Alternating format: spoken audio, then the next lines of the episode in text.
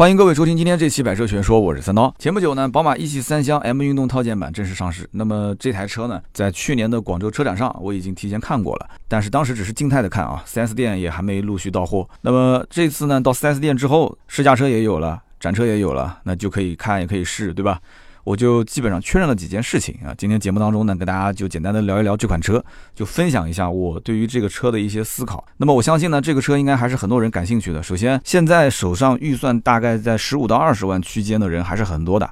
我们不是自己也有微信群吗？我看群里面经常聊天说啊，买车兄弟们给点意见。很多的预算基本都在十五上下。那么大家遇到的问题点其实都差不多，就到底是买机头还是买凤尾这个问题。豪华品牌现在都是把价格越降越低，是不是？这个问题还是比较困扰的。那么老规矩啊，我就节目一开始说说我自己的观点。原来的老款的宝马一系三厢，我一直没怎么推荐大家去购买，对不对？倒不是什么三缸四缸的问题啊，就是你看现在的带 M 套件这个版本的一系三厢，你再去看之前的不带 M 套件的，那包括现在新款一九款也有不带 M 套件的，你去对比一下。你就让这个销售拉到试驾车边上，或者拉到仓库里面去看一眼这两个车到底有什么区别，你就会发现差别非常的大。那么现在的二零一九款带 M 套件的版本，你再看它现在现有的这些配置，你会发现它新增了一个幺二零 i 的二十四点九九万的这个领先型 M 运动套件版。就是你看一款车它改款的时候，你一定要看它新增了什么配置。就这个新增的配置，应该讲是它之前总结了。呃，原来的那个老版本卖的不好的原因，以及原来老版本卖的好的那个配置，它到底有什么吸引人的地方？就是它总结完之后再出的一个新版本。所以我觉得这个版本是现在二零一九款就是加 M 运动套件的这个当中最值得看的一个版本。不过跟 4S 店的销售员聊完之后，我就发现大家可能还是觉得这个价格有点高，就是可能对于一系三厢，很多人纯粹就是想要就是预算也有限，就是想让它价格越来越低嘛。越低越好嘛，所以大多数来问的人还是问这个幺幺八 i 的 M 运动套件版，那么也就是二十二点九九万的这个版本，这个版本就是我们今天标题上说的，就是优惠完的价格就不到十七万啊，很便宜很便宜，七五折甚至七三折啊，七三折就相当于是二十七个点。有人讲说不对吧，你是说错了吧？这是不是新款的优惠？没有听错，肯定是新款。为什么呢？因为只有新款有幺幺八 i 的。M 运动套件版只有新款才有 120i 的领先型 M 运动套件版，所以因此呢，我觉得今天我们就可以说一说啊，就是到底新老款之间发生了哪些变化，呃，跟大家分享分享自己的一些想法。那么如果是老听友的话，2016年的时候肯定听过一百零一期节目，我们曾经说过宝马一系三厢，那么大家应该知道，我也曾经预测过，我说宝马一系的三厢将来肯定是会出 M 运动套件版。但是当时节目当中，我好像说了一句很快，不用担心，甚至都不会是等三年换代。结果你看，这宝马就硬生生的等了三年啊！一转眼三年过去了。那么在这一次改款的时候上的这个 M 运动套件的这个版本呢，我觉得宝马应该讲还是对于市场的反应稍微是慢了半拍。换句话讲，就是它对于当年推宝马一系三厢的时候，还是过于自信了。就是他们可能会觉得说，你看我宝马平时都是卖的那个价格，现在我出了一个这个版本卖的这个价格，这个价格已经很低了，而且这个价格的基础上，大家也知道经销商还给了那么多的优惠，所以就没必要说我还把什么 M 运动套件放上去。你看看隔壁的奥迪的 A3，不也就那么回事吗？对吧？奥迪也没说把什么 RS 的套件放在那个 A3 上面嘛，所以因此大家都没想到这么玩儿。但是现在大家知道了，奔驰的 A 级，对吧？是把 AMG 套件直接装上去了，然后整个的内饰又造成那个样子，那么就对大家这个形成了无形的压力嘛，就觉得说好像好像就这这打完折十几万的车也得这么玩，不这么玩不行。所以我感觉当时一六年宝马一系三厢上市的时候。对于市场的整体反应啊，就是你刚开始上市，你发现好像大家热情度不高，这个时候就应该有反应了，但是反应还是比较慢。结果转眼三年之后才上了这个 M 运动套件版。那你要知道一件事情，就是宝马一系三厢的购买的人群，他到底是什么样的一个心态？我相信我们听节目的听友当中，肯定是有开这个一系三厢的，再加上开奥迪 A3，包括现在买宝啊这个奔驰的新 A 的人，我相信应该讲这个比例还是不小的。那么这些人。我说说我的看法啊，你看说的对不对啊？就这些人，他可能是当时在 A 加级的合资品牌的车当中，包括 B 级车，他会去有看过很多车型。换句话讲，就是十五到二十这个预算，其实在这个区间里面选车是绰绰有余了，可以非常随性的、非常随意的去选。但是，哎，看到了宝马有这么一款车，定价二十多万，但是呢，网上也会有一些价格查询，虽然不是很准，但是好像隐隐约约觉得说这个车打完折应该十几万也能买得到。那么他手上因为就攥着十几万嘛，不到二十万的预算，所以就尝试性的去宝马店去看一看。结果一问，哎呦，哇，优惠幅度这么大，那么就会出现这样的一批人，他们希望是什么呢？花同样的钱，能不能够买你的一个宝马一系三厢，得到在品牌上的提升啊，在虚荣心的满足上的一些提升，能不能呢？对不对？那喜欢宝马品牌的人，他。有不喜欢 M 系列的吗？展厅里面，我想每一家宝马 4S 店这边放的是普通的三系、五系、叉三、叉五，旁边放的一定都是带 M 运动套件。而且现在很多的宝马，不管是三系也好，X 系列也好，它也装上了这个运动套件啊。但是你再看那个老款的一系三厢，秃头秃脑、土头土脸啊，光秃秃的放在那个地方，就很明显会形成一些反差。所以这就导致很多人会在想，我到底花这个钱，我买个一系三厢，对吧？又不是个后驱、前驱车、三缸车，那客户。他也知道我买这车也不是为了操控，那我图什么呢？我图什么呢？我就为了一个宝马的标吗？拉开车门，内饰，你说豪华感、科技感也都那么回事，对吧？所以很多人还是会纠结，他说说服不了自己，你知道，他说服不了自己。但是现在你如果说用宝马的标，再加上 M 套件，我觉得这个应该是吸引至少对宝马有好感的这部分人的不二法则，并且我觉得这两件事情是缺一不可的。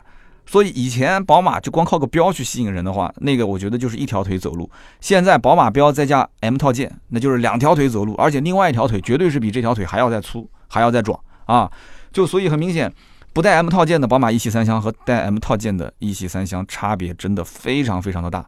那我这一次去 4S 店又仔细看了一下，又试了一下，我就发现这里面不是大家所想象中的，仅仅就是改了一下外观，换了个方向盘，就这么简单，没这么简单啊！而现在2019年。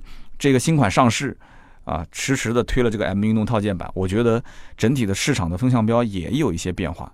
那么以前奥迪 A3 大家都知道销量也还不错，大不差不多一个月销八千来台车吧，也算不错了啊。就这么一个车，三厢版和两厢版加在一起。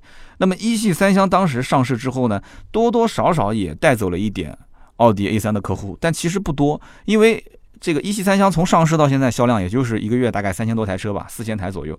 不过你再看奔驰的新 A 上市，啊，一上市第一个月销量就基本上奔五千了，五六千、七千，那么大家会把这个注意力都放在这个车上，然后去研究，哎，这个车产品力不错，对吧？呃，内饰也挺豪华，啊，科技感也很足，外观设计有点像这个小的 CRS，就全是好评。但真的这个车全是好评吗？其实也不是，对吧？我这里已经是有网友投诉变速箱出问题了。就是防冻液漏到变速箱里面，变速箱主板烧坏了啊，结果还投诉维权。我手上一堆的资料，我只是觉得这个东西如果把它曝光出来，我发到微博上可能就炸了。而且就是我们很好很好，还曾经把车借给我开过的一个我们的听友啊，他告诉我这么一件事情，我说那你就先先先处理啊，你把你的事情处理完了，回头该怎么说怎么说。那资料什么先放我这边，我先不给你产生这些困扰，对吧？万一要是一曝光。他那边 4S 店讲说呀，你曝光了嘛？那你就去找媒体去处理吧。我这边就这样了，对吧？对他反而是困扰。所以说，奔驰的 A 级也没有传说中的那么那么的厉害。再加上现在又不怎么优惠，A 幺八零 L 其实看完之后，你再去看 A 两百 L 的话，你基本上就不会再选幺八零了。那 A 两百 L 的话，基本上没有优惠，加上税加上保险，怎么着也得要三十万。所以它看起来是一个级别的车，但是实际你的付出的成本差别还是比较大的。一系三厢和 A 三这两个车，基本买的裸车价都是在十几万、十六七、十七八万。那你跟奔驰这个二十多万的车、二十六万多的车比起来，那么差了将近十万啊！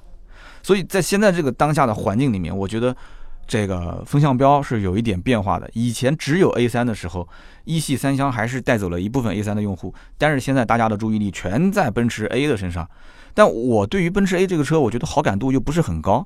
对吧？又你看，全是板车悬挂，扭力梁的后悬。A 三跟一系三厢怎么说还是一个独立悬挂，是不是？就这个车，我觉得就很多过于浮夸的一些设计在表面上，但这些东西又很吸引人，又没办法加个大的奔驰标在前面，你说是不是？就很讽刺的一件事情啊！包括我自己也是，当年阴差阳错买了一个奔驰 C，我觉得。现在想想看，它到底给我带来什么了呢？对吧？其实有些东西呢，是到了那个时间点，你才会觉得哇，这开一个这个车还真的挺好。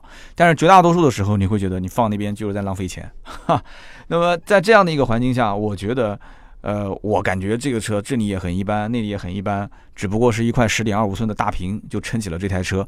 但是没办法，啊，大家都是俗人，没有说自己什么多高大上的啊，都是俗人，买车免不了俗。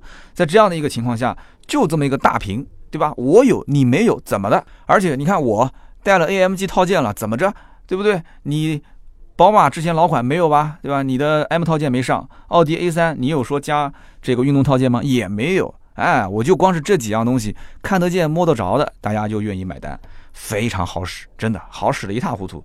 那么宝马一系三厢上市以来呢，我觉得一直卖的都很一般。刚刚前面也说了，终端优惠幅度就算打折打到将近七折啊，二十三个点、二十五个点、二十七个点，但是销量还是三四千，对吧？跟 A 三不好比，A 三都是八九千的销量。而且你跟新 A 也不好比，新 A 一上市，我刚刚前面也说了，销量也是非常非常大，而且现在都是捧着钱去订车，没现货，对吧？等啊。那么这里面的原因，我觉得你找一个宝马的销售，你问他为什么这车一直卖不好呢？为什么优惠这么大还卖不好呢？对吧？怎么着也是一个宝马，你问他，他一定能告诉你这个问题的答案，因为我问过不同店的宝马的销售，那么他会跟你这么讲啊，他会说，其实呢，这个答案很简单，买宝马一系三厢的人呢，大多数都是手头预算还是相对比较有限的。那么对宝马品牌也比较有好感，家里面买第二台车的选宝马一系三厢居多。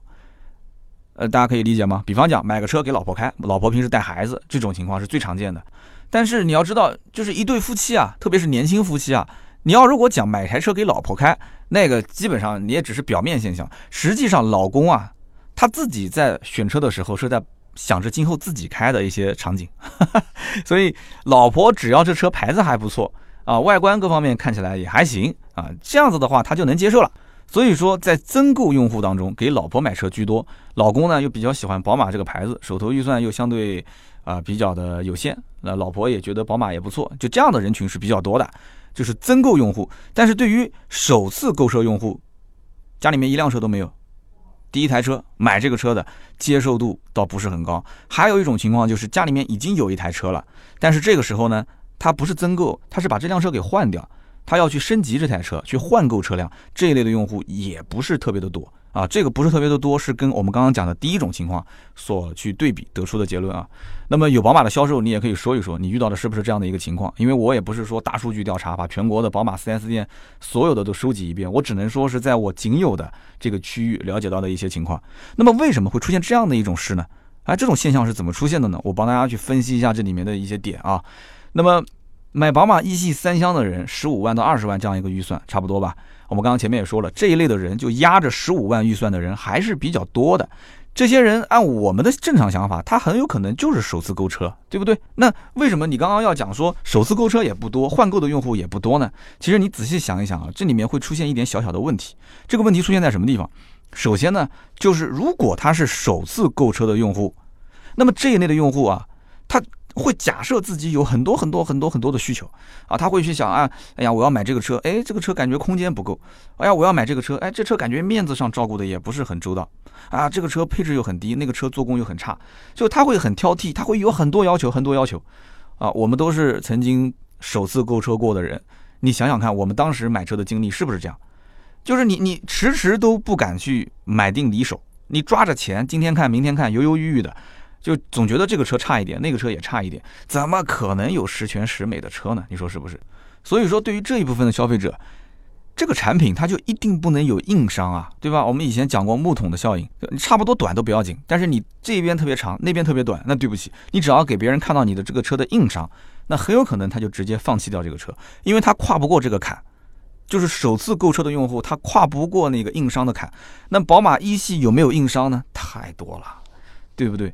宝马一系的硬伤，比方说三缸的发动机，啊，比方说前驱，其实前驱也我觉得不是什么硬伤，前驱你还能得到相对不错的空间呢。但是老百姓不懂啊，对吧？网友不懂啊，网友一看网上全是在骂的，哎，宝马失去了后驱就失去了灵魂，怎么怎么怎么，结果他也跟着去想啊，他跨不过这个坎。然后呢，去 4S 店一看，这个盖板的配置又很低，内饰又不怎么豪华，也没什么科技感。那首次购车的用户就会觉得，那我我买这车，我到底图啥？我就图一个蓝天白云的标吗？对不对？所以因此，首次购车用户很容易被其他的一些品牌带节奏。你想，裸车预算十五到二十，他可以买合资的 A 加级车，也可以买合资的 B 级车，他很容易就可以看到一个相对来讲配置还不错啊，然后品牌也不错的这样的一款车。而且现在当下卖的比较好的一些紧凑级的合资 SUV 啊，那他也可以选啊。如果他觉得说自主品牌也可以考虑，那自主品牌十五到二十万选的就太多太多了。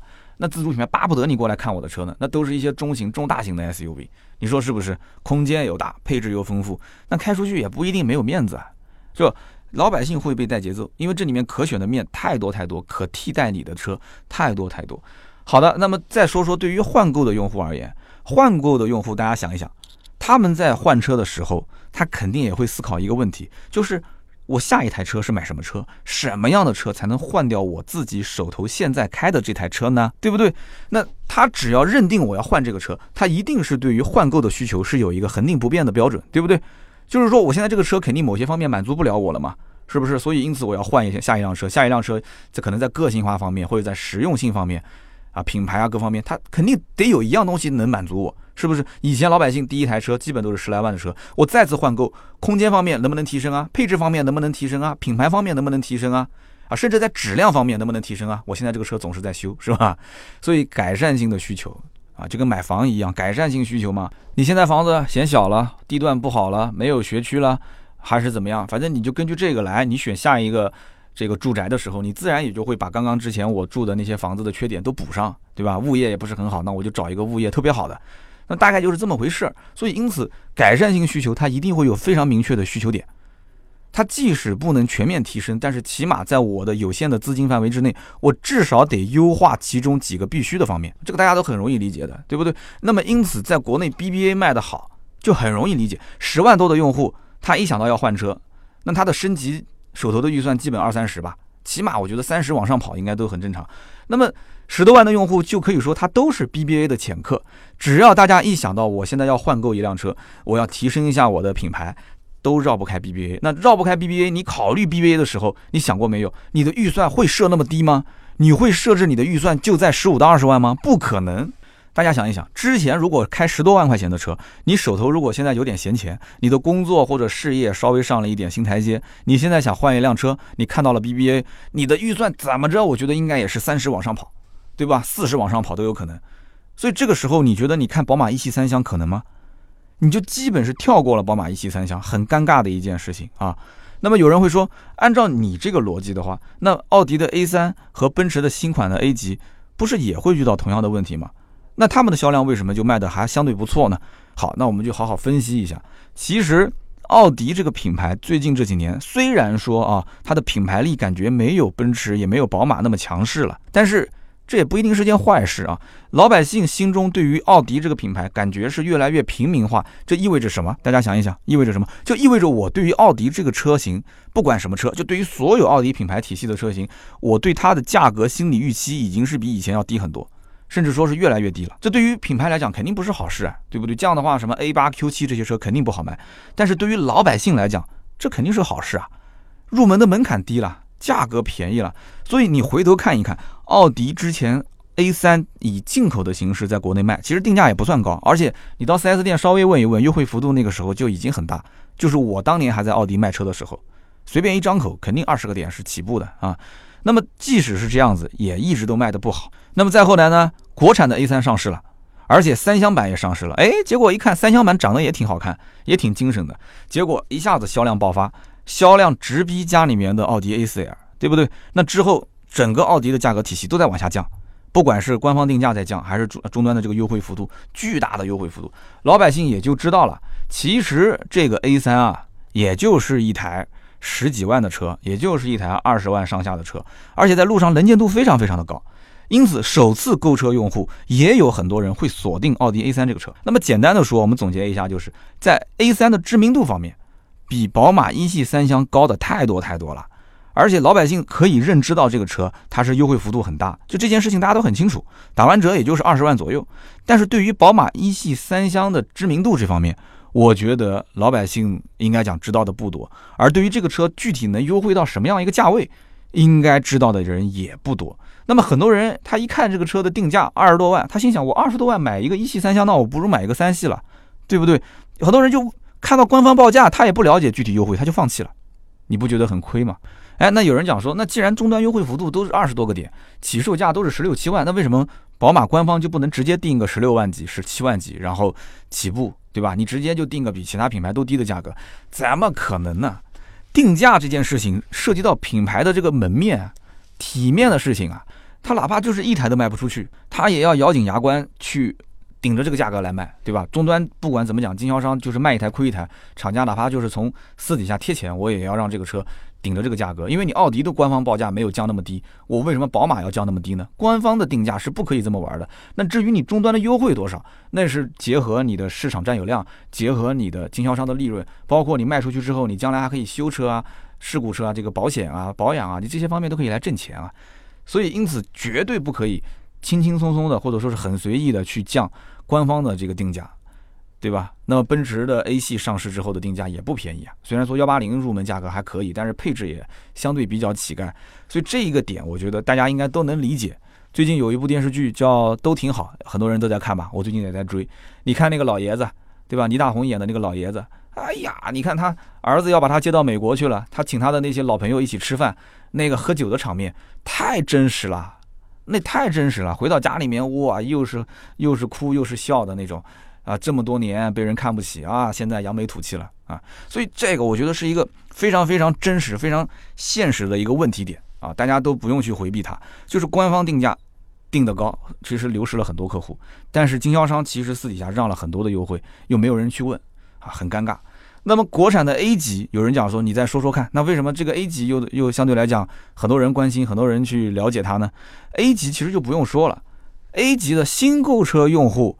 是占很大的一个比例的，就家里面原来没有车，现在我买一辆新 A 作为我的第一辆车，这个比例是很大的。哎，那怎么会出现这个问题呢？刚刚前面我们在分析一系三厢的时候，我们还在讲，就是首次购车用户，很多人可能不会考虑一系三厢，原因是什么？十五到二十万的区间，A 加级很多车啊，然后这个合资品牌的 B 级车也有很多可以选。那一系三厢是这样，为什么 A 级就不是这样的？好，我就给你举个例子，这就是我们听友当中真实的找我选车的一个案例，而且不止一次啊。别人问我说：“三刀哥，我在 A 级 A 两百 L 和奔驰的 C 这个中间，我有点纠结，我到底应该怎么选？你想一想，你会纠结吗？如果说你手头上二十多万、三十万的预算，你会纠结 A 跟这个 C 吗？啊，我们这样子讲还不是特别的这个容易理解，应该这么说，你会在宝马一系三厢跟三系之间纠结吗？”我记得二零一六年我在分析一系三厢的时候，我就说了，很多人是不会去纠结的，因为一系三厢的用户和三系的用户，他根本就不是一起的，它完全就不重叠，我觉得是不重叠。但是你看 C 的用户跟 A 两百 L 的用户就重叠了，这什么原因啊？什么原因？除了它的预算两个车都能买以外，我觉得最大的原因就是 A 系这个里面的装饰。啊，十点二五寸的连屏，包括这个真皮缝线啊，包括这个车的外形，看上去像一个小的 CRS，这都是奔驰 C 给不了的东西，对不对？但是你要是看三系，三系有宝马后驱的精髓，对吧？有宝马的成熟的一套动力总成，有宝马相对比较成熟的外观啊，不管是从操控还是从各个方面，其实三系能给的，一系三厢都给不了。但是，一系三厢又没有说能让能让一个人去消费它，觉得说。就除了便宜，除了性价比以外，我还能得到的东西好像没有，所以这就是为什么有人会纠结 A 和 C 之间到底怎么选，但是没有人去纠结一系三厢和三系之间到底怎么选。我到目前为止没有听说过一个人问我，哎，刀哥，那个一系的幺二零 i 跟宝马的三系最低配怎么选？没有，我到目前一个都没听到问。所以这就是我觉得啊，A 级这也是跟奔驰的很多销售聊完之后的结果，就是 A 级它有很多的。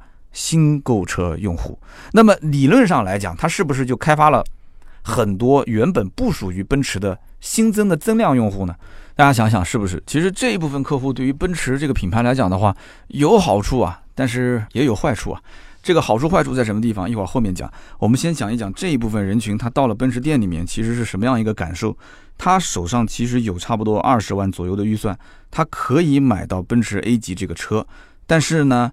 他过去一看，奔驰 A 级 A 两百 L 要卖到二十七万一千九，而且又没什么优惠，那你加上税啊，加上保险啊，那就是已经是三十万的车了。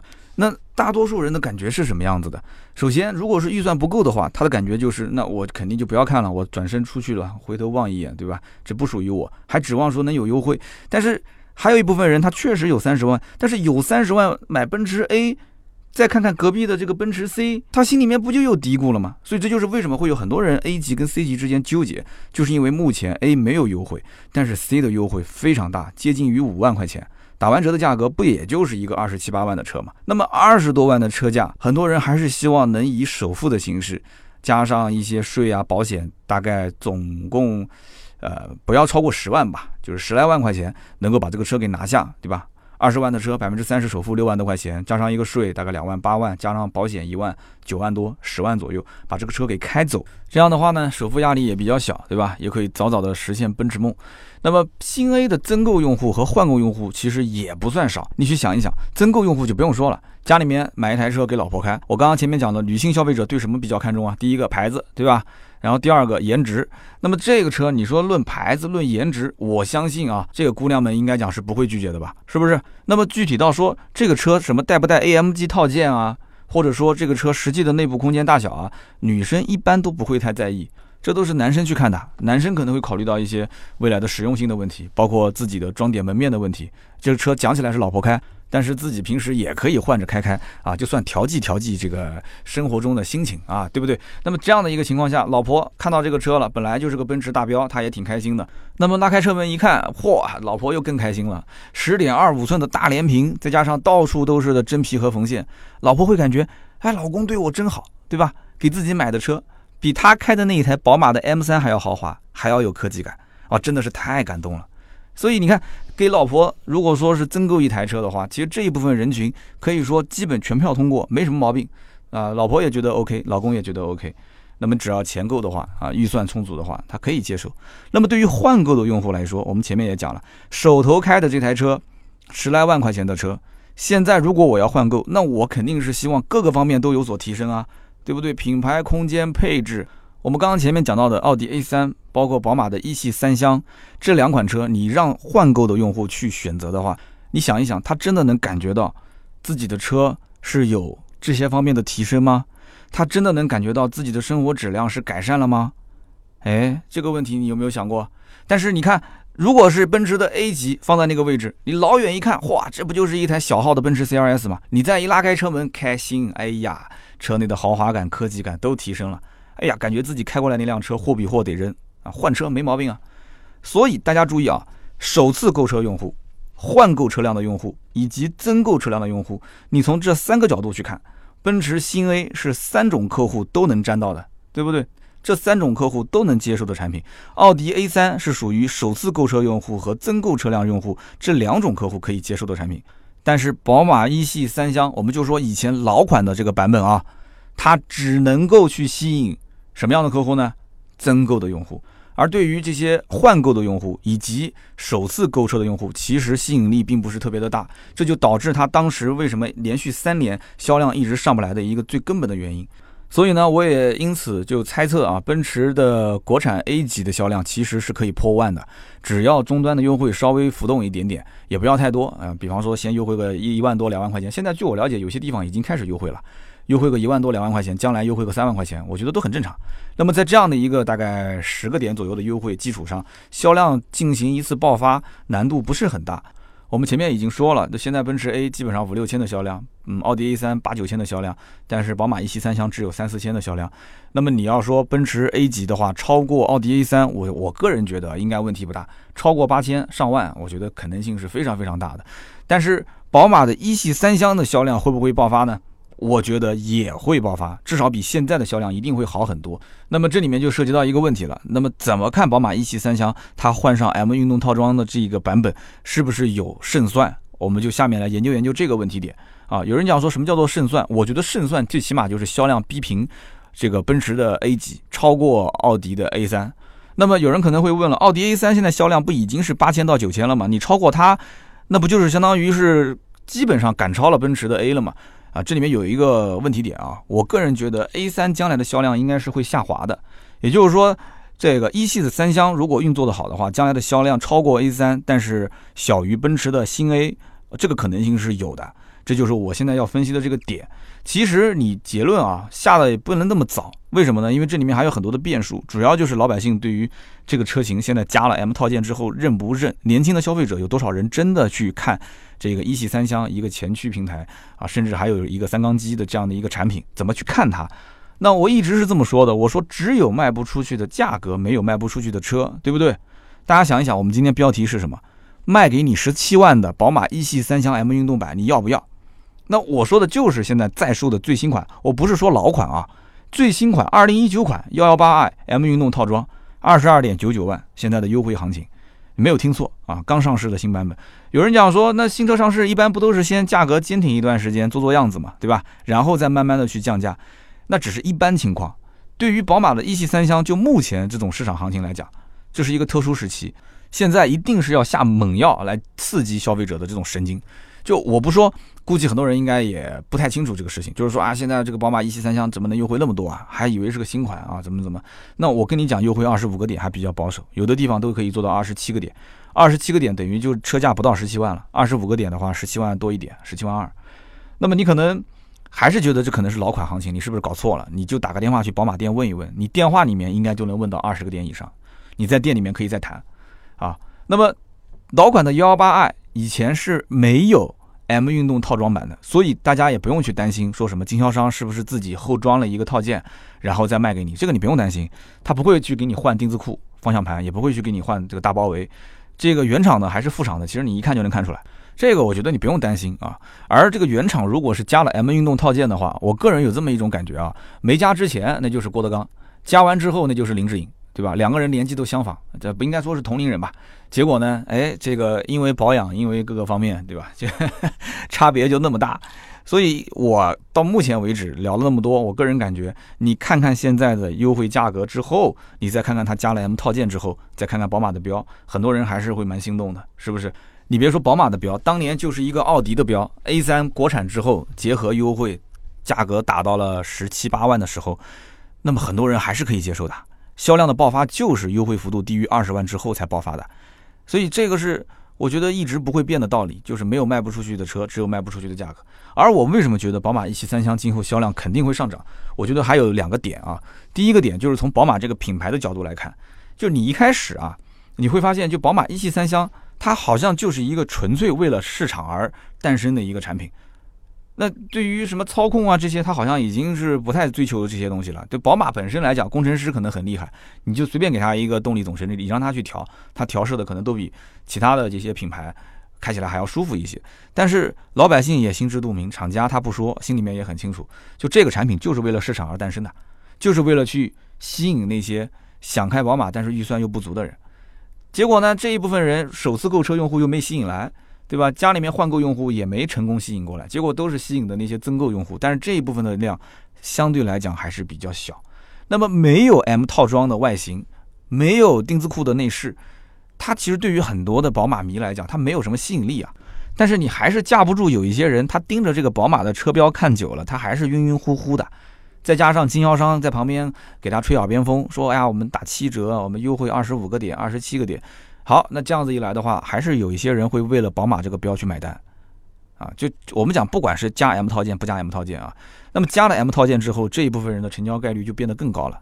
那么第二点，就是从产品本身来讲，以前的幺幺八 i 的这个版本，很多人就纯粹图了便宜，咬咬牙三缸我也忍了，反正是个宝马，前驱也不谈什么操控了，买就买吧，反正也就是十几万，你十几万你买个大众也就要十几万，对吧？你现在怎么说你也是买个宝马，还是个三厢车，那么。对于幺幺八 i 现在有了 M 运动套件版，新款二十二点九九万，打完折的价格和以前老款二十二点五八万的运动版，其实价格是差不多的，优惠完之后都是在十七万上下。那很多人会觉得我是占到便宜了，他订这个车子是会毫不犹豫的。他以前如果想订那个二十二点五八万的运动型，他是有些犹豫的。现在买到了二十二点九九万的幺幺八 i M 运动套件版，他感觉第一个这个车型是升级换代了，第二个打完折的价格基本是差不多的，他一定会拿老款的优惠去跟经销商谈，说哎呦你这个不就是以前老款的升级换代版本，你就是按照老款价格卖给我，经销商其实也就是半推半就的，也就同意了。那么这个时候客户会毫不犹豫下定金啊，我个人觉得就是存量用户啊。对不对？那么在另一方面，想买四缸的 2.0T 加 8AT 这套动力总成的人还是大有人在的。原来买老款，它起步要掏多少钱？要掏二十八点七八万，这什么概念？买个宝马一系三厢，我就只不过不想买三缸，我想买四缸，你就得让我直接跳到二十八万多，你这不是开玩笑吗？对不对？我本来就没指望花那么多钱去买一系三厢的，但是我就冲着我不想买三缸，我想买四缸这件事情，你为什么不能给我解决呢？这是我的痛点。好了，现在给你解决了。二零一九款四缸二点零 T 加八 AT 起步售价二十四点九九万，这就是我节目一开始开头部分我说的。我说重点还是可以关注关注这一个车型，就这个版本二十四点九九加 M 运动套件版二点零 T 加八 AT，优惠后是多少钱呢？你结合一个七五折的优惠，基本上也就在十八万左右，十八万多一点。这是第二一点。第三一点是什么呢？我觉得当年奔驰还没出国产 A 级的时候，宝马的一系三厢出现，它其实瞄着的也就是奥迪 A 三的客户。奥迪 A 三它的这些客户，他也知道 A 三的内饰也不怎么出彩，也没有多少功能，对吧？然后也不是说有多么科技感，有多么豪华，外形这么多年也没什么大变化，也挺审美疲劳的。所以呢，因此放弃 A 三。去买宝马一系三厢的人肯定有不少，但是奔驰的 A 级出现之后，就会让很多人明白，哦，原来这个级别的车还能造成这个样子啊，还能这么炫酷啊！哦，那对于“酷”这个词呢，大家的理解又不同了。那你说奔驰 A 级这个大连屏加上真皮缝线，这叫酷？那宝马的这个钉子裤加 M 套件，难道就不酷了吗？所以我不讲吗？宝马的 M 运动版。这个词其实对于很多人来讲，它就是个信仰。M 运动的宝马和真皮大屏的奔驰 A 之间，它将来一定是有一场大战啊，有一场对决。所以我预测他们两个人之间神仙打架，奥迪 A3 的日子将来一定是不好过的。即使它将来 A3 新款换代上市，依然还会重新走宝马一系现在的这个老路子，也就是说刚上市就迅速的把价格打到老款的优惠幅度，然后来加入战局，要不然它不会有什么优势啊。虽然说。宝马的一系、奥迪的 A3 和奔驰的 A 级都是竞品，但是如果想买这一级别车型的消费者，稍微研究一下就知道，如果奔驰的 A 级我要享受那个大连屏，享受那些什么 AMG 套件啊这些啊运动豪华的质感，我都想要，那对不起，你起码是 A 两百二，A 两百二的话，入门版至少是二十六点七九，再往上走还没有优惠，那么这样的话，对于很多人来讲，整个的预算就严重超标了。就有点高不可攀了。哎，你想一想，原本在奥迪的 4S 店看 A3，销售员说啊，我们这个是打二十个点左右的优惠。然后到了宝马店，我们说我优惠二十五个点、二十七个点，都是十七万多、十六万多就可以买了。结果跑到奔驰店，奔驰店的销售头昂昂的说，我们一分钱没优惠，还要加这个加那个装潢。我的天哪，你这样子一算，前后差了将近十万，是不是？那有这个钱为什么不上奔驰 C 呢？现在奔驰 C 优惠都快五万块钱了。所以说啊。就算是这辆车买给媳妇开，媳妇平时也不怎么开，老公肯定也多多少少要研究一下这个车，了解一下它的市场行情。你一看这个奔驰的新 A 1.3T 的发动机，那他第一反应是什么？女人可能不太懂车，她不知道，但是男同胞肯定会研究车。1.3T 这么小的涡轮增压，它会不会是三缸啊？好，就去查一查，哎，它不是三缸，还好。但是再仔细一看，发现后悬挂不是独立的，它是个扭力梁啊，板车悬挂。哎呀，就开始骂了，说怎么这么坑啊？还是个板车悬挂。宝马一系三厢是多连杆的后独立悬挂，对吧？奥迪 A3 也是多连杆。那奔驰为什么要省下来这笔钱呢？这不道理很简单吗？那你面子工程要做的那么到位，那里子嘛自然就要少一点了，是吧？你面子跟里子都想要，那价格自然就要贵一些了。那就不要纠结这个事情了呗。那么因此呢，我说宝马一系三厢有没有胜算？虽然讲结论不能下那么早，但是我个人还是很看好，我觉得它是有胜算的。那么，毕竟宝马标加上 M 套件之后，那就好比说打这个王者荣耀，你打了一个大龙，哇，整个的一个团队都加了 buff，对吧？加了 buff 之后，你知道的，那是直接横着走啊，哈哈。那么，我觉得至少现在来看啊，这个车是我的菜，哎，是我的菜了。有人讲，那是不是要换车？也不是不可能啊，对不对？家里面那辆丰田，我一说，估计很多人要笑了。你怎么天天丰田要换车，对吧？因为要换车，所以对吧？这需求就会有很多。我发现这个就可以啊，一车又小，对吧？富人应该能接受，本来就不是一个很大的车。那三缸四缸不就是应该他不犹豫，我犹豫的事情吗？你说你给他开个三缸车，他能开得出来吗？他也开不出来，就无非是我犹豫跟纠结的事情。那我又犹豫纠结啥呢？对不对？反正是媳妇儿开。自己要个标，要个 M 套件就行了，媳妇儿就管他是个宝马就行了，开不就行了嘛？开就得了呗。他如果真的打完折，也就是十六七万的话，还真的有一点心动，对吧？他就负责开，我负责摸摸那个钉子库方向盘，对吧？我负责没事就看看那个 M 套件。那这里面呢，我要吐槽一句啊，就是这个白色的车身啊，我不推荐购买。为什么呢？因为我看到这个仓库里面 M 套件的白色车身不好看。就是没感觉，就感觉有点凉凉的啊，很凉凉的感觉。那么蓝色的这个车身，我觉得我很赞。啊，就反正看完最后，我就感觉蓝色车身是带 M 套件最有感觉的，很霸气。那么前脸这个大包围是标准的 M 系列的特有造型啊，哇，那个大前唇特别好看。那么包括它的这个后尾部，就大家会知道 M 套件的这个版本，其实不管是从正面、侧面还是尾部去看，真的比以前好看太多。我感觉就跟你穿一个老头衫。跟穿一套西装之间的差别是一样的，真的是反差巨大。然后呢，你不管是从正面、侧面还是尾部看，造型都不错，特别是尾部造型，我个人是觉得我特别喜欢。你看它那个尾部造型啊，这个 M 套件，我觉得最特色的地方就在于尾部，它有那个两侧的黑色的后扩散器，这个下包围，就感觉它的整个屁股包得紧紧的，就很厚实。哇塞，就感觉上去想。啪，就拍他一下屁股，这种感觉啊，就特别想拍，特别不想离开，怎么着也得摸一把啊。那么你打开这个车门，你发现丁字裤方向盘，这个是绝对的宝马车迷特别想要的。三系当时就很多车迷就特别喜欢那个丁字裤的方向盘，对不对？最关键、最让人觉得无语的就是这个丁字裤方向盘上面还加了个 M 标记，对吧？那很多的这个宝马迷那直接就付钱了。对不对？一系三厢想都没想过说加一套运动套件，运动套件加上去之后就差不多了吧？结果还给了一个丁字裤，丁字裤方向盘还给你加了一个 M 标记啊！那想啥呢？直接掏钱不就行了嘛？所以很多的宝马车迷一定是看到这个包围和丁字裤方向盘以及 M 的标记会非常的兴奋啊！那么说实话，对于这个级别的豪华车型，我个人都不怎么推荐购买啊！不管是奥迪 A3 也好，宝马一系三厢也好，还是奔驰的国产 A 级，为什么这么讲？因为我虽然聊了那么多，还是最后总结的结论就是我不太推荐的原因，是我个人觉得豪华品牌啊，它还是应该坚守住豪华这个概念，取舍是很重要的。十五到二十万这个价位，基本上已经算是挑战我们对于豪华品牌这个车的一个概念的极限了。什么叫做豪华？大家想一想，什么叫做豪华？虽然大家现在日子是越过越好，但是。一个客户在只花费有限的资金情况下，品牌方我就是说的宝马、奥迪、奔驰啊，品牌方呢还要再坚守自己造豪车的这个理念，同时还要去讨好市场上这些消费者，去满足他们的虚荣心，还要满足他们所谓的对品牌的一个呃，宝马要运动，奥迪要科技啊，奔驰要豪华，就他还要要这些点都不能丢，太难太难啊！那在这种市场妥协下的产物。我个人觉得它卖不好，厂家也会困扰；它如果卖的太好，厂家还是要困扰。这个话怎么讲呢？就像当年我分析这个雪佛兰它的品牌是怎么衰败的原因，成也赛欧，败也赛欧，对吧？听过我分析的人应该是知道我要说是啥意思。满大街跑的都是赛欧的时候，雪佛兰这个品牌再想去卖二十万以上的车就太难太难。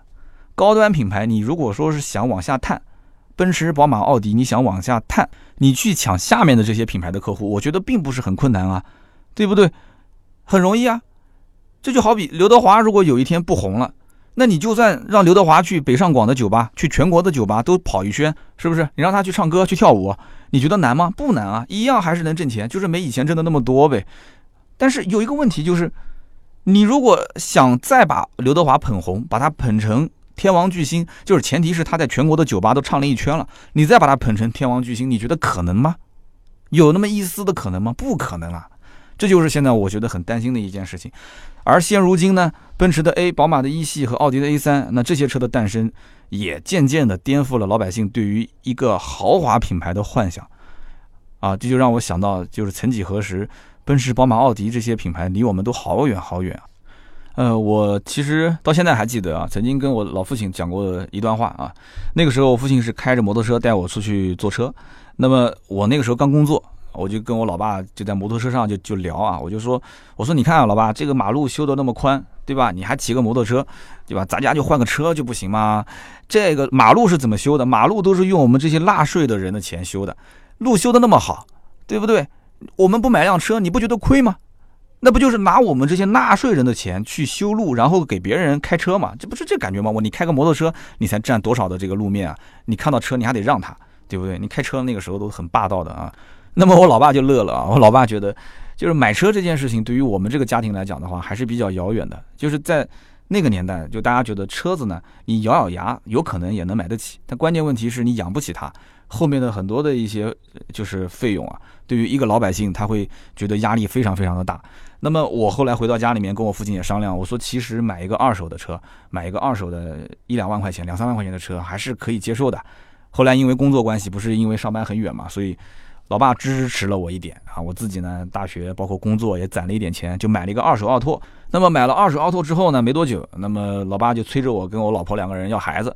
那么讨论这个要孩子的时候呢，我就跟我爸讲，我说等我以后有了孩子，我就给你买台车，对吧？我们两个人上班也挺忙的，那你呢有时间你就可以开着车带着孙子出去玩儿，哎，然后我爸就一本正经的跟我讲啊，他说你呢就给我买一台二手车就可以了，对吧？家里面将来等你工作越来越好了，条件不错了，对吧？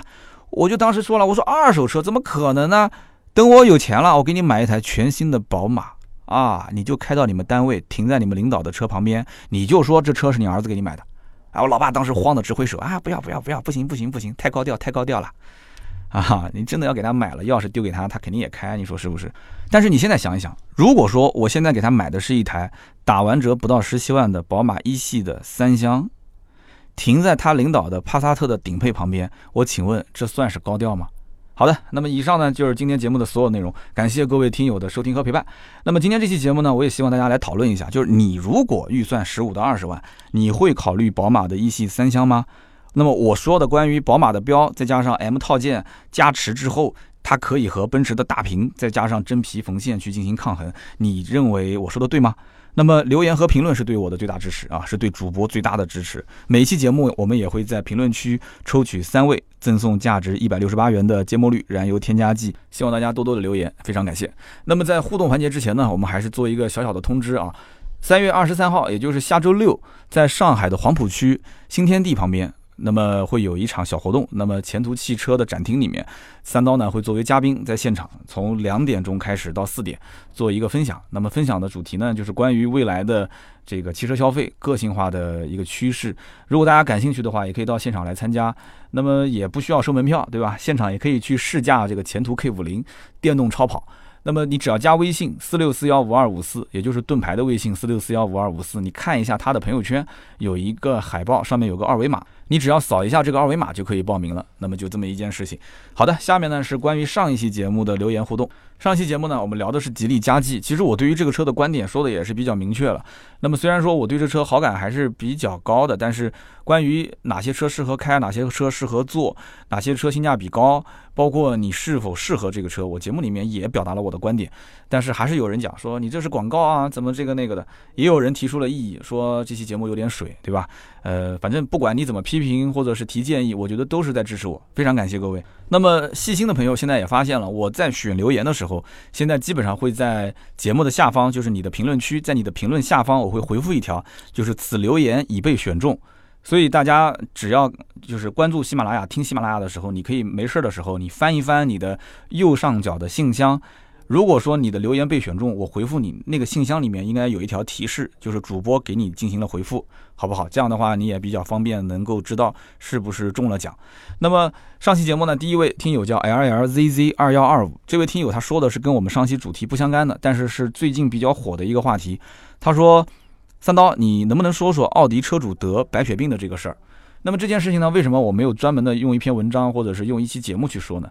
是因为这件事情你根本没有办法去说，这怎么去理解它呢？很简单，首先这件事情官方就没有承认，对吧？奥迪官方就没有承认，也有人会讲他根本不可能承认，是不是？那么另外一方面，虽然网上的这个原文原稿我也看过了，他拿了很多的一些相关的证明证据出来。但是这里面都不能说直接去证明就是这个奥迪车导致他得了这个白血病，所以这个文章看的确实让人很很扎心啊，很难过。但是除此之外，这个如果你能非常非常有力的证明就是这个奥迪车导致得了白血病的话，那我觉得那就直接用法律途径来解决这件事情，那不就 OK 了吗？那一定是在法律这个层面上是缺少一些，嗯，怎么说呢？赔偿的依据。所以就只能是通过媒体曝光，而且又是三幺五，在这样的一个环节把它拿出来去说这么一件事情。但是不管怎么讲，奥迪品牌在这一段时间应该说是受到了非常大的影响。这里面一定会有很多人在想考虑奥迪啊还是其他品牌的时候，心里面就会很很闹心啊，就会觉得说哇，这个生命安全很重要，我不能花几十万买了一个车，结果还得白血病啊，大家会很担心。所以宁愿就怎么讲呢？就是不怕一万就怕万一，就宁愿是。这件事情是真的，我相信他，我就不买，我换别的品牌，是不是？所以我觉得对奥迪品牌损失还是蛮大的。但是反过来讲，呃，奥迪又不能说拿出合理的证据说你是造谣，对不对？奥迪的这个相关的车内的空气安全有没有能拿出来说非常非常这个强有力的证明，说我所有的每一辆车随你怎么抽，随你怎么减，它都完全符合这个相应的标准。而且这个什么叫做相应的标准？标准是什么？对不对？国外也有相应的这种车内空气指数的一些标准，国内据说也有一些指导意见，但是我们从来没听说哪个车超标然后被处罚。曾经三幺五也出现过，就是抽检一些这个奔驰、宝马、奥迪豪车的一些车内的空气的污染指数，那么得出来的效果好像结论也不是特别的好，对不对？那这里面我觉得是不是应该成立一个相应的机构？我之前看那个中汽研好像也出了一个就是空气安全指数的一个相应的评判标准，但这里面。怎么说呢？汽车厂家在国内啊，还是有相当大的话语权的，而且这里面的参股的形式也是多种多样。大家应该懂我的意思吧？就是各种汽车企业它背后的这些股东方式各种各样。那么又当裁判员又当运动员的情况，我觉得还是很常见的。所以就算出台这种相应的法律法规，我觉得这里面你得出的最终的检测结果是否属实，这个也很难说。老百姓买个车回来，你说自己去测，可能性也不大。所以这个怎么说呢？如果法律法规不完善的话，那我觉得只能是看汽车厂商的良心了。这个良心啊，就希望不要被什么东西吃了就可以了，对吧？毕竟这个车大家也在开啊。你要如果是作为厂家领导，你也会在做。我就不相信你做了自己的这个车，你平时家里面自己家亲戚朋友开的这个车，你为了省这个成本，对吧？良心过得去吗？这个我觉得真的是，我也不知道该说什么好了，只能是希望这个法律法规越来越严格。查到一个就罚的他倾家荡产啊，就跟那个大众啊之前的排放门事件一样，要不就不要查，查出来就给你罚的倾家荡产，对不对？这样才能保护正常的消费者的一个所谓的安全。但是当下的环境就是这样吧？怎么讲呢？就是你想食物在中国什么样的稀奇古怪的这种事件没出现过，对不对？那么只能说现在是会越来越好。对吧？你像我们现在去吃很多的饭店，饭店里面它都会有好几块这个电视显示屏，它是放在那个大厅里面，那随时你都能看到它的厨房的一个运作的状态。我有的时候会问，付钱的时候问这个前台，我说你们这个屏幕是干嘛的？他说这个就是那个卫生相应的部门强制要求装的，就是说要公开透明化。哎，那这不就是一个好事嘛？就你能看到厨房在做一些事情，对吧？一些很清楚的一些动作啊，干不干净啊这些。那么最近我看也有一些人会用这个热点事件来去做一些营销宣传。那比方说有一些改装店，他会对于现在大家就是一听到沥青阻尼片。就是这个东西，其实很多人都很担心啊。以前包括蒙迪欧说内饰发臭，包括以前的奔驰 C、奔驰 E 的车主说这个车内有异味，其实基本上都是出自于这个沥青阻尼片。那么很多人就会讲这个沥青阻尼片是有问题的，对吧？然后想要去把它拆掉换掉，大家就会用这个来做文章。那怎么做文章呢？就是说他会去推销大家把车内的这些沥青阻尼片给啊去掉，然后呢去安装他推销的那种闻起来没有味道的。这种隔音棉，我个人觉得啊，其实大可不必去大费周折啊。且不说你把这些地方全都给拆了，你再装上去之后，会不会出现相应的问题点啊？比方说这个异响啊、松松散散啊，就是你这些哪怕问题都没有，你现在我反问一句，他给你的这个东西，就算你闻的没有味道，你能保证这个东西一定是没有相应的副作用吗？你要知道，就算是沥青做的阻尼片，它其实也要分几种啊。有的可能质量真的不好，但有的是你比方说国外进口的一些车，它用的也是沥青啊，但它是二次脱硫的沥青啊，是不是？那这些问题老板有跟你去介绍过吗？还是说他不管三七二十一，只要一看到是一个沥青阻尼片，全部给你拆了，然后给你换他用的产品呢？所以这一点我希望大家还是多多注意一点。如果说真的担心的话，还是去测一测，或者车内里面放一点净化器之类的。怎么去放净化器？网上有很多文章，随便搜一下就能看到了，好吧？那么下面一位听友叫做饺子大叔叔，他说，其实市面上的汽车评测啊，出现所谓的主持人，大部分都是无趣的，尤其是一边开车一边说，我觉得很蠢。那么其实汽车视频的重点不是讲讲的人是什么样的人，而是。这个车子本身，视频跟声音跟图像的区别在什么地方呢？不就是你要动态连续吗？那么既然视频解决了观众不用去现场就可以看到这辆车，那为什么不把重点放到去认真拍摄那辆车它的所有的细节特点以及优缺点当中。现在的汽车视频绝大部分都是啊，去给主持人一张脸，然后去看他怎么说。我觉得是本末倒置。所以说，不见得说这种汽车测评都要有人。对吧？三刀，你可以想一想，你能不能结合自己的声音特色去讲解一些汽车所需要的拍摄镜头，然后配合起来去进行一个组合，这样的话也可以在千篇一律的这种汽车的评测当中脱颖而出。啊，这是叫饺子大叔叔给的意见，非常的好。我把这个意见已经是发到我们的这个工作群里面了。那么从我的角度来讲，我认同你的观点，而且这种形式的确也不错。但是有几个问题点，第一。在大环境里面，汽车评测，你认为都是拍给老百姓看的吗？嗯，那你就错了，大错特错了。汽车评测其实有一部分人是拍给金主爸爸看的。那么对于金主爸爸来讲的话，啊，其实他更希望这个评测的这个人，这个 KOL，他的影响力更大。如果连这个人都不出镜了，那他不就失去了这种 KOL 的价值了吗？对不对？也就是所谓的话语权，在汽车这个圈子里面，其实。媒体圈里面，你既有流量又有话语权的人，那是非常厉害的啊！你比方说像严雨鹏啊，对不对？像韩露啊、大老师这种，那他人气又很旺，对吧？然后他又有平台做支撑，那么再加上厂家又经常会把第一批的新车给他们进行一个内测，所以因此他流量持续会保持一定的热度，那他的话语权相应的就会比较的大。那么你说他们都不出镜啊，全部放在背后去说车子都是拍细节。那这种影响力会下降很多，所以这就是现在当下的一个环境，没有办法。那什么时候会出现这位就是叫饺子大叔叔所提到的这样的一种形式开始普及呢？我个人觉得啊，那就是整个的汽车媒体市场开始变得越来越成熟了啊，就是通过网络的这种形式去介绍车辆，大家。该坚持下来做的人也就剩那么几批，那么其他的一些新人也不怎么露出了。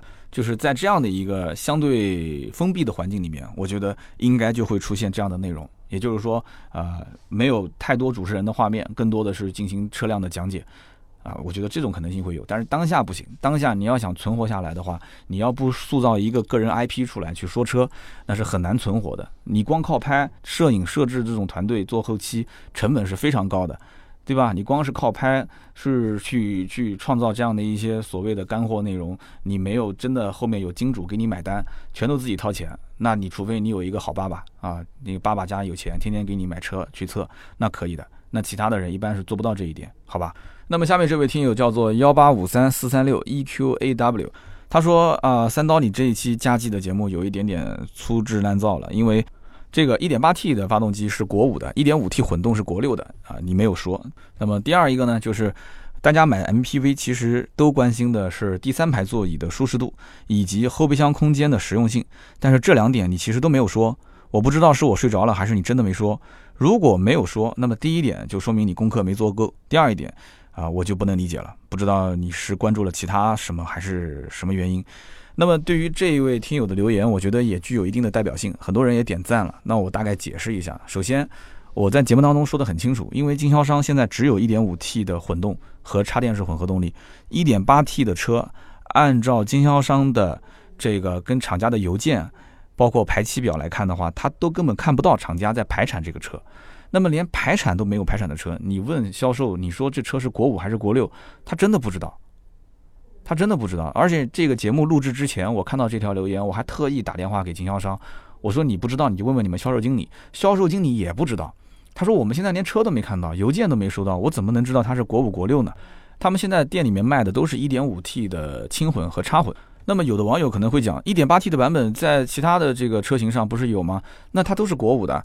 那你要如果这么说，现在马上就要在七月一号执行国六的城市，这些一点八 T 的版本就不卖了？全部停产，应该不至于吧？所以因此这个消息呢，我没有得到，我不敢在节目里面去说。而且我在节目里面也说得很清楚，就是目前来讲，定不到一点八 T，或者说你要定的话，这个时间是遥遥无期的。呃，如果说这一位幺八五三。四三六这位听友，你说的都属实的话，那我也非常感谢。就是你给大家其实提前提了个醒，对吧？交流才会得到新的信息。那么既然我们的听友们都得到这个信息了，我觉得如果是属实，那就非常非常感谢你的这个提醒。那么关于第二一点，就是 MPV 的第三排座椅舒不舒服？其实我在上期节目里面聊的时候，不知道你有没有发现啊？我在描述的这个环境里面啊，其实六人座和七人座这种状态。相对来讲是比较少的。我一直主张就是买 MPV，你想得到一个大的后备箱空间，一定是牺牲第三排，就是说你一定是把第三排座椅直接放倒，然后第二排如果可以前后移动的话，我一定是把第二排座椅尽量的往后移，这样的话才会人坐的相对舒服，东西放的相对的多。如果你说真的要把第三排坐满，六个人或者七个人满载出行的话，那对不起，就算是 GM 六，其实它的后备箱空间我也是不满意的。只能说 G M 六的后备箱空间相对来讲比加级的要大一些，但是我仍然不满意。你自己说说你满不满意？其实就如果是三排都坐满，你觉得它的后备箱空间就比一个正常的两厢车、三厢车、一个普通的 S U V 比起来，是不是都要小很多？这摸着良心讲，都是小很多的。所以呢，我个人觉得，我对于一辆 MPV 最看重的点，应该是它的第二排座椅的舒适程度，以及三排座椅放倒之后，它的后备箱的一个整体的这个。平整度以及它的一个容积，这是我的个人的一个观点，可能我跟其他的一些 MPV 的车主的这个选购看重的点是不一样吧。那这一位听友说了，他更看重第三排的舒适度，他更看重。就是三排座椅立起来之后，后备箱的空间大小，那就很抱歉，上期节目我确实没说到这些点，感谢你的补充。那么以上三位听友，呃，L L Z Z 二幺二五饺子大叔叔，还有幺八五三四三六 E Q A W，呃，是我们的今天的入选留言。希望在喜马拉雅平台点击右上角的头像，然后呢，把你的快递信息留给我。赠送价值一百六十八元的芥末绿燃油添加剂。那么以上呢就是今天节目所有的内容。今天我们聊的是关于宝马的一系三厢的新款，希望大家多多支持主播，多多留言评论。那么如果有更多的新车和二手车的价格咨询，包括装潢改装方面的一些价格咨询，都可以联系我们，加私人微信号四六四幺五二五四。呃，我们平时工作日都会有人在线跟大家进行沟通。那么以上是节目所有的内容，今天节目就到这里，我们下周三接着聊，拜拜。